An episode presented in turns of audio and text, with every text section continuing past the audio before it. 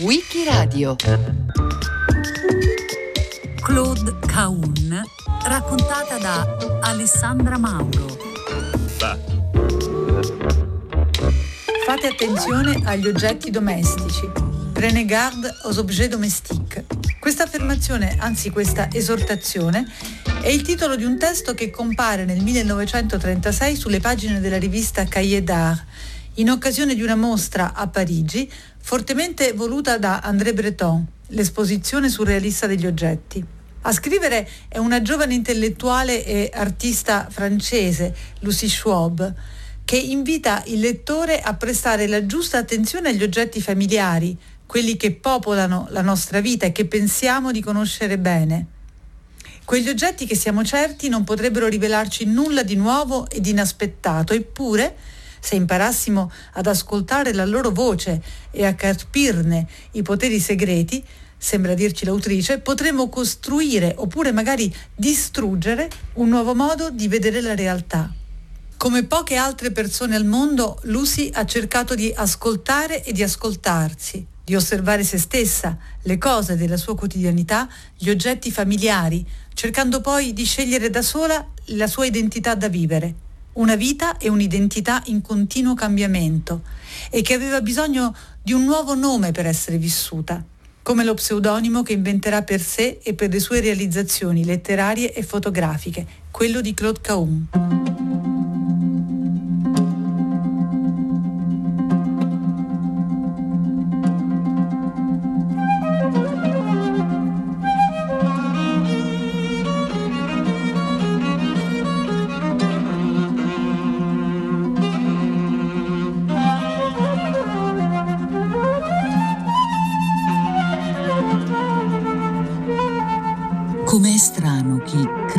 Sia accaduto.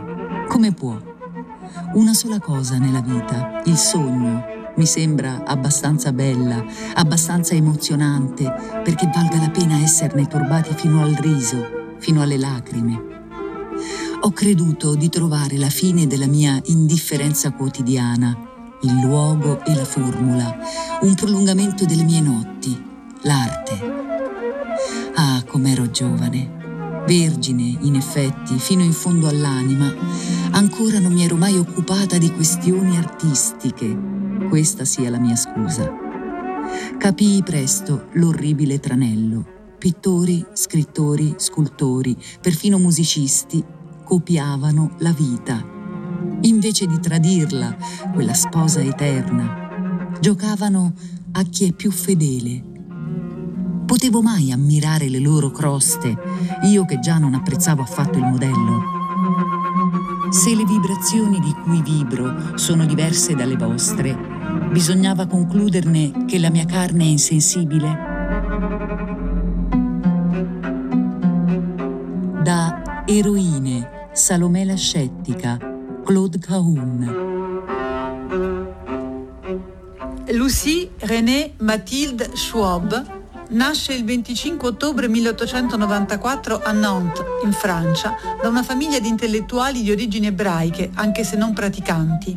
Il nonno, Georges Isaac, è amico di Flaubert. Lo zio è il celebre Marcel Schwab, scrittore vicino all'ambiente simbolista, l'autore di quelle straordinarie vite immaginarie che tra realtà e finzione tracciano le biografie di grandi del passato come di persone sconosciute o forse appunto solo immaginate. Il padre di Lucie, Maurice Schwab, dirige il quotidiano Le Phare de la Loire. Lucie ha anche un fratello, Georges, con cui però non riuscirà mai a instaurare un vero buon rapporto. La madre, Victorine, vive una profonda fragilità psichica con frequenti crisi nervose che turbano l'atmosfera familiare e l'infanzia della ragazza. Victorine verrà poi rinchiusa in un istituto psichiatrico dove morirà. La formazione di Lucy è eccentrica. Prima studia con una istitutrice privata e in seguito quando in Francia scoppia il caso Dreyfus e l'antisemitismo serpeggia nel paese, viene mandata a completare gli studi in Inghilterra. In questo periodo lei comincia un'esplorazione identitaria su di sé e contemporaneamente studia i modelli e le aspirazioni letterarie che esprimono l'esigenza di vivere una sessualità differente. Si interessa ad esempio a temi legati alla possibilità di una inversione sessuale e all'esigenza di proclamare una certa fluidità tra i sessi, come indagato dal medico inglese Havelock Ellis tra i padri della sessuologia, di cui Lucy traduce un testo in francese. Traduce inoltre anche degli scritti di Oscar Wilde e partecipa attivamente al dibattito sulla libera sessualità con un testo sulla testata gay Amitié intorno al diritto a una libera sessualità per tutti, omosessuali quanto eterosessuali. Dopo il 1914 torna a Parigi per studiare alla Sorbonne. Nello stesso anno, sul Mercure de France, appare il suo primo scritto firmato con uno pseudonimo, Claude Courlis Claude è il nome che in francese vale sia al maschile che al femminile, senza alcuna particolare desinenza che possa far pensare a un uomo piuttosto che a una donna. Il cognome Courlis, chiurlo in francese, è senza dubbio un'allusione al suo naso pronunciato, quasi come il becco appunto di un chiurlo. Ecco che il nome scelto già indica un possibile cambio identitario, mantenendo però riferimenti precisi alle sue particolarità fisiche, il naso aquilino, e alla sua aspirazione a una indefinitezza sessuale che in questo caso è fortemente rivendicata. Non è il primo cambio e non sarà l'ultimo fino a quando nel 1917 sceglierà il nome che resterà per sempre intimo e pubblico insieme, con cui verrà conosciuta da tutti, Claude Caum. Nulla è casuale, anche qui visto che Caun è il cognome di Léon, il fratello della nonna, letterato e bibliotecario. Così questo nome riassume in breve la storia della sua famiglia, le radici in cui riconoscersi e di nuovo l'appartenenza a una dimensione sessuale fluida e indecifrabile per alcuni. D'ora in poi il nome definirà non solo il manifesto della sua vita, ma anche l'ambito creativo in cui lavorare, tra testo e immagine travestimenti e cambi di identità, giochi di senso e divisioni. E in questo la fotografia sarà strumento indispensabile e alleata preziosa. Claude intraprende presto un'attività di scrittrice e intellettuale. Il primo testo corposo pubblicato ufficialmente, Vue et Vision, è dedicato a una persona di nome Marcel Moore.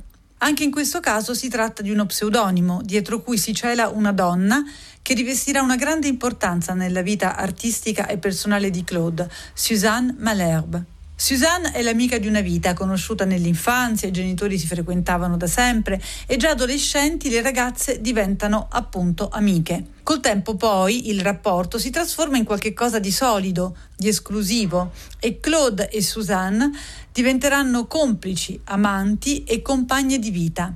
Quando la mamma di Claude Victorine morirà, il padre nel 1917 sposerà in seconde nozze la mamma di Suzanne che intanto era rimasta vedova due anni prima e così le due donne diventeranno anche sorellastre.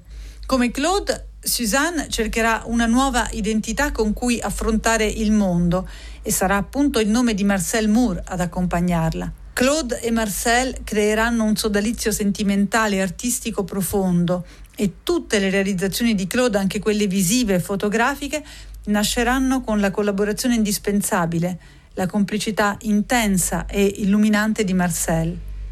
Claude e Marcel si stabiliscono a Parigi nel 1922, al 70 di Rue Notre-Dame-des-Champs, e il loro appartamento in pieno quartiere di Montparnasse diventa un punto di incontro per intellettuali e amici.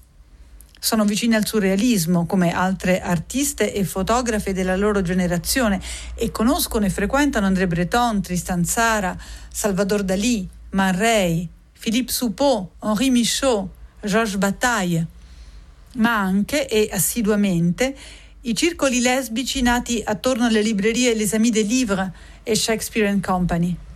Sono anni in cui per le donne, almeno nei circoli intellettuali di un certo tipo, si intravede la possibilità di una vera emancipazione, in cui si può evadere da un destino solo domestico per trovare una propria dimensione lavorativa e creativa. Una dimensione in cui la questione da porre al centro è esattamente il proprio essere donna. Come ha giustamente indicato Federica Muzzarelli in un interessante studio su Claude Caon nel suo tempo, Meret Oppenheim, Leonora Carrington, Remedios Varo, Frida Kahlo, Claude Cahun e in un certo senso anche Lee Miller sono tutte artiste che hanno inteso la corporeità e lo stereotipo della femminilità come qualcosa da porre al centro della loro attenzione. Rivissuta quindi attraverso la propria esperienza personale, la matrice surrealista costituisce uno dei punti forti del lavoro di Claude, sia come scrittrice che come fotografa perché accanto ai testi, alle performance teatrali, agli scritti programmatici e pamphlet su creatività e rivoluzione, Claude appunto fotografa. E se la letteratura resta in pratica il lavoro intellettuale ufficiale, quello per così dire con cui essere nel mondo, alla fotografia è destinata in genere un'area più intima, profonda, una dimensione soffusa, come di sguardo interno. Moltissimi gli autoritratti, geniali, spiazzanti, innovativi, ma anche i ritratti degli amici e degli interessanti still life dove gli oggetti dialogano tra loro. Ma più di tutto sono appunto gli autoritratti a costituire un corpus incredibile.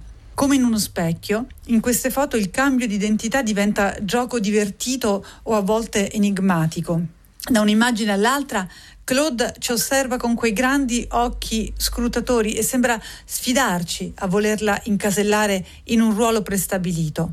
Un ritratto la mostra di profilo, i capelli cortissimi, praticamente rasati come li portava il padre e anche lo zio. Indossa vestiti da uomo, il grande naso esibito con fierezza.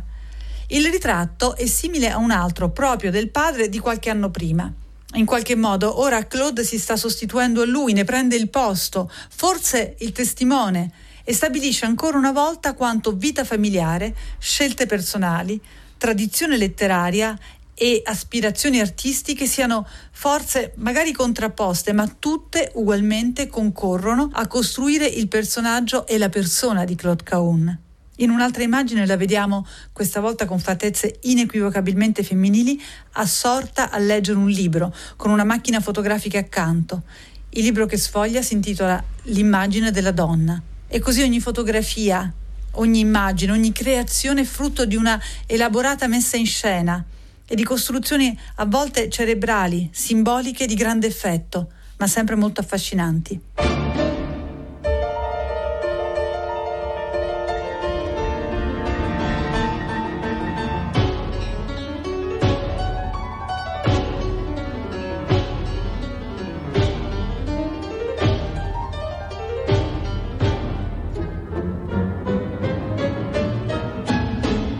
Ritratto dell'androgino. Seni superflui, denti pressanti e contraddittori, occhi e capelli del tono più banale, mani piuttosto fini, ma che un demone, il demone dell'eredità, ha piegato, deformato. La testa ovale dello schiavo, la fronte troppo alta o troppo bassa, un naso ben riuscito nel suo genere, ahimè, un genere che induce a fare brutte associazioni di immagini, la bocca troppo sensuale. Questo può piacere finché si ha fame, ma appena mangiato vi disgusta. Il mento appena abbastanza sporgente e in tutto il corpo muscoli soltanto accennati. Vittoriosa, a volte vittoriosa sui più atroci disagi, una destrezza tardiva corregge un'ombra, un gesto imprudente e la bellezza rinasce perché di fronte al suo specchio Narciso è toccato dalla grazia, acconsente a riconoscersi e l'illusione che crea per se stesso si estende a qualcun altro.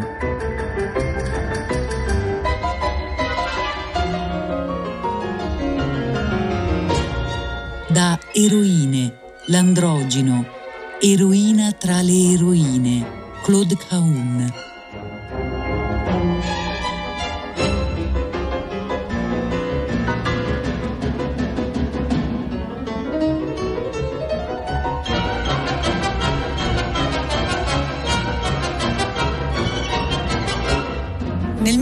1930 Claude Cahun pubblica il suo testo più particolare, Aveu non avenu, che potremmo forse tradurre come confessioni inconfessate. Si tratta di una raccolta insolita e febbrile di aforismi, dialoghi, brevi note e scritti di varia natura. quasi un taccuino vivente, illustrato da una serie di fotomontaggi creati da Marcel. Come è stato detto, questo piccolo libro è un condensato fantastico e visionario di tutto l'immaginario ossessivo, omosessuale, incestuoso e mostruoso di Claude. La maschera, lo sdoppiamento della personalità, temi cari al surrealismo, costituiscono il filo conduttore della raccolta. Come si legge nel testo, qui Narciso è ovunque. Lungo il libro diversi collage realizzati da Marcel ci confondono e ci rapiscono in questo insolito universo personale e creativo. Le composizioni sono realizzate proprio partendo dalle fotografie di Claude, con una moltiplicazione di immagini che accoppiano i ritratti di lei bambina a quelli già costruiti in cui appare con una parrucca, il viso pallido di biacca, gli occhi profondamente truccati. La fotografia fornisce insomma l'alibi della trasformazione e lo strumento per realizzare una possibile continua ricognizione di sé. Sotto la maschera un'altra maschera. Non finirò mai di sollevare questi volti, scrive Claude Caun.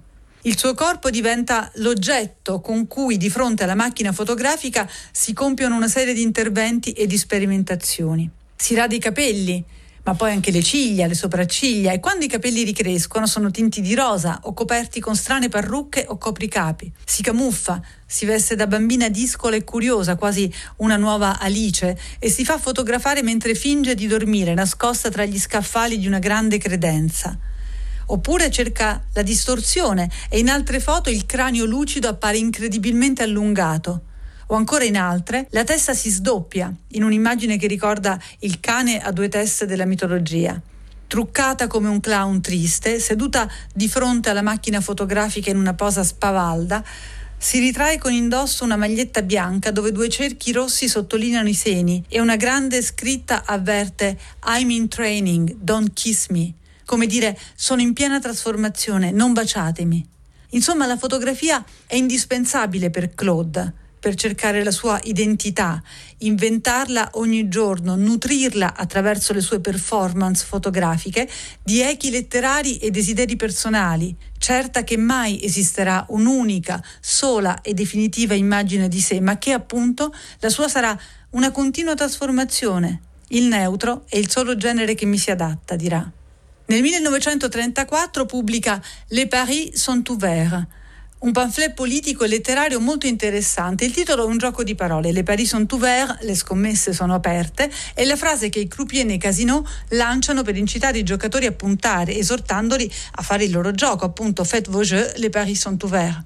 Il tema del piccolo libro si iscrive nella polemica del momento tra la corrente surrealista di André Breton, anarchica e libertaria, e quella di Louise Aragon, più in linea con un comunismo di regime, come dirà più tardi in una lettera del 1950, questo opuscolo era una difesa della poesia libera, quella dei surrealisti, che Claude contrappone alla poesia di propaganda, per così dire impegnata di Aragon. Silvia Mazzucchelli, nell'edizione italiana del libro, ha notato come la vera scommessa, il vero Paris, è capire se sia possibile misurare la carica rivoluzionaria di una poesia. Nel testo Claude si interroga su quale possa essere quindi il ruolo dell'arte nell'epoca moderna. Bisogna scegliere da che parte stare, decidere se l'arte debba svolgere un ruolo diretto, di sostegno e di propaganda o piuttosto non debba, sull'esempio di André Breton, compiere un'azione indiretta, in qualche modo profonda e in grado di cambiare le coscienze. L'azione indiretta è l'unica efficace, la sola che obbliga il lettore a fare da solo, più di quanto avrebbe voluto, ovvero a restituirgli libertà e autonomia. Così scrive Claude Caun. Ecco, in fondo l'azione indiretta è proprio quel che Claude, insieme a Marcel, farà nella sua vita, come vedremo, con la sua scrittura, le sue realizzazioni visive e il suo esempio di vita.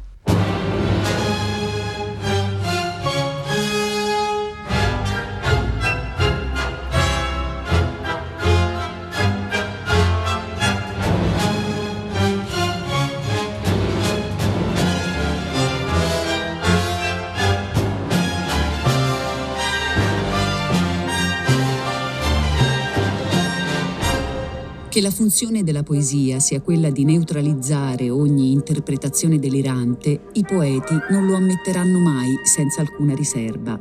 Meglio così, poiché nell'insistere troppo su questa tendenza essenziale si perde di vista quale prodigioso inganno produca il disincanto. Scoprire come gioca la poesia e come stare al gioco, ecco cosa ci importa. Il dibattito resta aperto.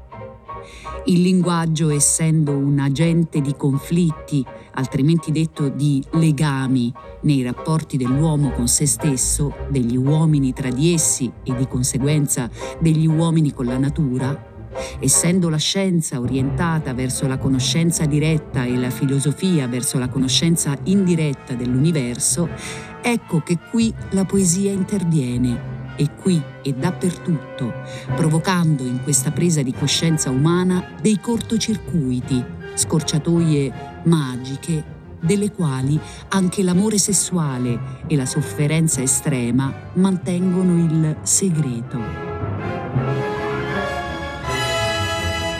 Il linguaggio essendo un agente di conflitti, altrimenti detto di legami, nei rapporti dell'uomo con se stesso, degli uomini tra di essi e di conseguenza degli uomini con la natura, Essendo la scienza orientata verso la conoscenza diretta e la filosofia verso la conoscenza indiretta dell'universo, ecco che qui la poesia interviene e qui e dappertutto, provocando in questa presa di coscienza umana dei cortocircuiti, scorciatoie magiche, delle quali anche l'amore sessuale e la sofferenza estrema mantengono il segreto.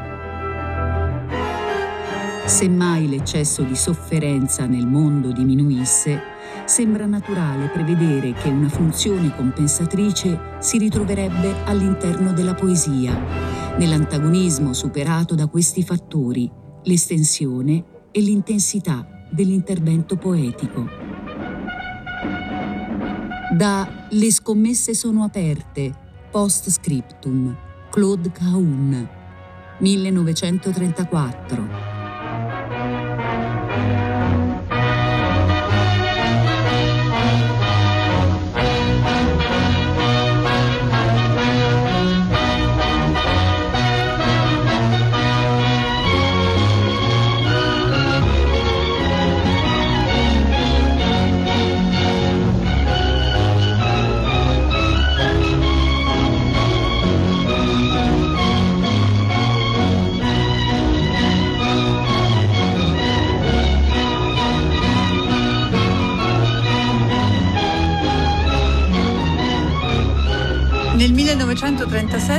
La storia bussa prepotentemente alla sua porta.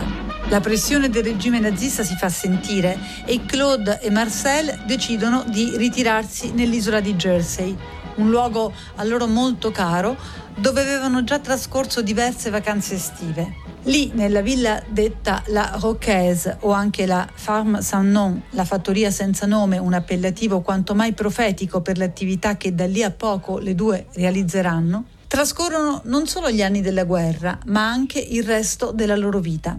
Nell'isola sono note come le due sorelle, dalle abitudini un po' stravaganti, come ad esempio uscire per fare il bagno di notte o prendere il sole nella nudità più assoluta. Ma nel 1940 i tedeschi sbarcano a Jersey, che diventa di fatto l'unico territorio inglese occupato dai nazisti. Nonostante questo, però, le due donne decidono di restare sull'isola e di intraprendere una personalissima, destabilizzante forma di resistenza intellettuale contro i nazisti. Inventano la figura di un ipotetico soldato senza nome, un soldato fittizio, disertore dell'esercito di occupazione tedesca, che con una serie di volantini compie una incessante campagna di controinformazione e sprona i cittadini di Jersey a non credere alla propaganda tedesca e invece ribellarsi. Marcel da bambina aveva studiato tedesco con una governante e così si improvvisa traduttrice di testi, per così dire disfattisti, da stampare su volantini colorati, firmati appunto dal soldato anonimo tedesco e realizzati con ritagli di giornale, stralci di proclami nazisti rivisitati parte anche di quel materiale fotografico che era servito ai tempi di Parigi per creare gli splendidi collage surrealisti. I volantini vengono distribuiti clandestinamente nell'isola con risultati dirompenti, a volte anche esilaranti. Per quattro anni, dal 1940 al 1944, questa azione di sabotaggio continua con tecniche assai sofisticate. Le autorità tedesche non riescono a capire dove si nasconda questo soldato disertore anonimo e come faccia a continuare indisturbato la sua opera di lenta ma costante distruzione della propaganda nazista. Ogni volantino ha un colore diverso per confondere i nazisti. Uno di questi svela come in una piccola isola lì vicino che compare e scompare con la marea si nasconde in realtà un centro di resistenza clandestino. Appena letto il volantino, il comando nazista corre sull'isoletta per sventare la fantomatica cellula di resistenza, che ovviamente non esiste, non potrebbe esistere in un'isola che compare e scompare. Il tutto avviene sotto lo sguardo ironico degli abitanti di Jersey. Ecco, in questi lavori c'è ovviamente l'eco delle avanguardie del Novecento, del Dada, ai fotomontaggi profondamente politici e antinazisti di John Hertfield degli anni 30. Ma in fondo questa sorta di performance politica è esattamente la prova di quel che Claude scriveva nel suo pamphlet quando diceva che l'arte deve impegnarsi non a diventare il megafono per la politica, ma a insinuarsi in modo sottile, scardinando dall'interno certezze e convinzioni. Così dal potere liberatorio della poesia le due donne sono passate alla realtà, non rinunciando peraltro all'azione, anzi mettendo proprio a repentaglio la loro vita e inventando peraltro un'altra possibile identità utile anche per questo. Ancora una volta la vita, il progetto creativo di Claude Caun e la sua arte si intrecciano indissolubilmente. Quando poi, dopo quattro anni, l'attività di sabotaggio sovversiva viene alla fine scoperta, le due donne sono incarcerate e condannate a morte. La loro casa è saccheggiata e molte fotografie, probabilmente quelle più scabrose di argomento lesbico, sono distrutte, ma l'arresto per così dire, arriva quasi fuori tempo massimo perché lo sbarco in Normandia è già avvenuto e la condanna a morte è presto commutata in una lunga detenzione che finirà solo nel maggio 1945 quando finalmente torneranno in libertà. E allora, forse per celebrare questa personale vittoria contro l'orrore e la barbarie, Claude si fa ritrarre di fronte alla casa dove finalmente è tornata con Marcel, lo sguardo sorridente mentre tra i denti stringe un'aquila tedesca che gli era stata data da un ufficiale antinazista. La scommessa forse alla fine è stata veramente vinta.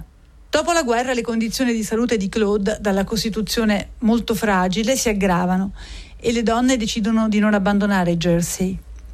Claude Caun morirà nella sua isola l'8 dicembre 1954, mentre Marcel Moore si toglierà la vita con i barbiturici nel 1972. E oggi il Jersey Heritage Trust possiede una vasta collezione di immagini e documenti delle due donne. Cosa rimane di tutto questo lavoro, di queste fotografie sconvolgenti, di questi autoritratti che spiazzano ancora oggi lo spettatore per la forza, l'audacia, la determinazione a cercare un'immagine di sé oltre ogni possibile stereotipo tra sperimentazione e mascheramenti? Bene, senza dubbio Claude Caun rimane un esempio unico che ha segnato generazioni di artiste, fotografe, performer. Un esempio da studiare per chi vuole soprattutto con una macchina fotografica indagare il proprio essere, le proprie fragilità esistenziali e le ambizioni di vivere inventando per sé una nuova esistenza, una nuova individualità. Ho sfregato così forte per togliermi la maschera, ha scritto, che mi sono tirata via la pelle e la mia anima, come una faccia graffiata, spelata, ora non ha più forma umana.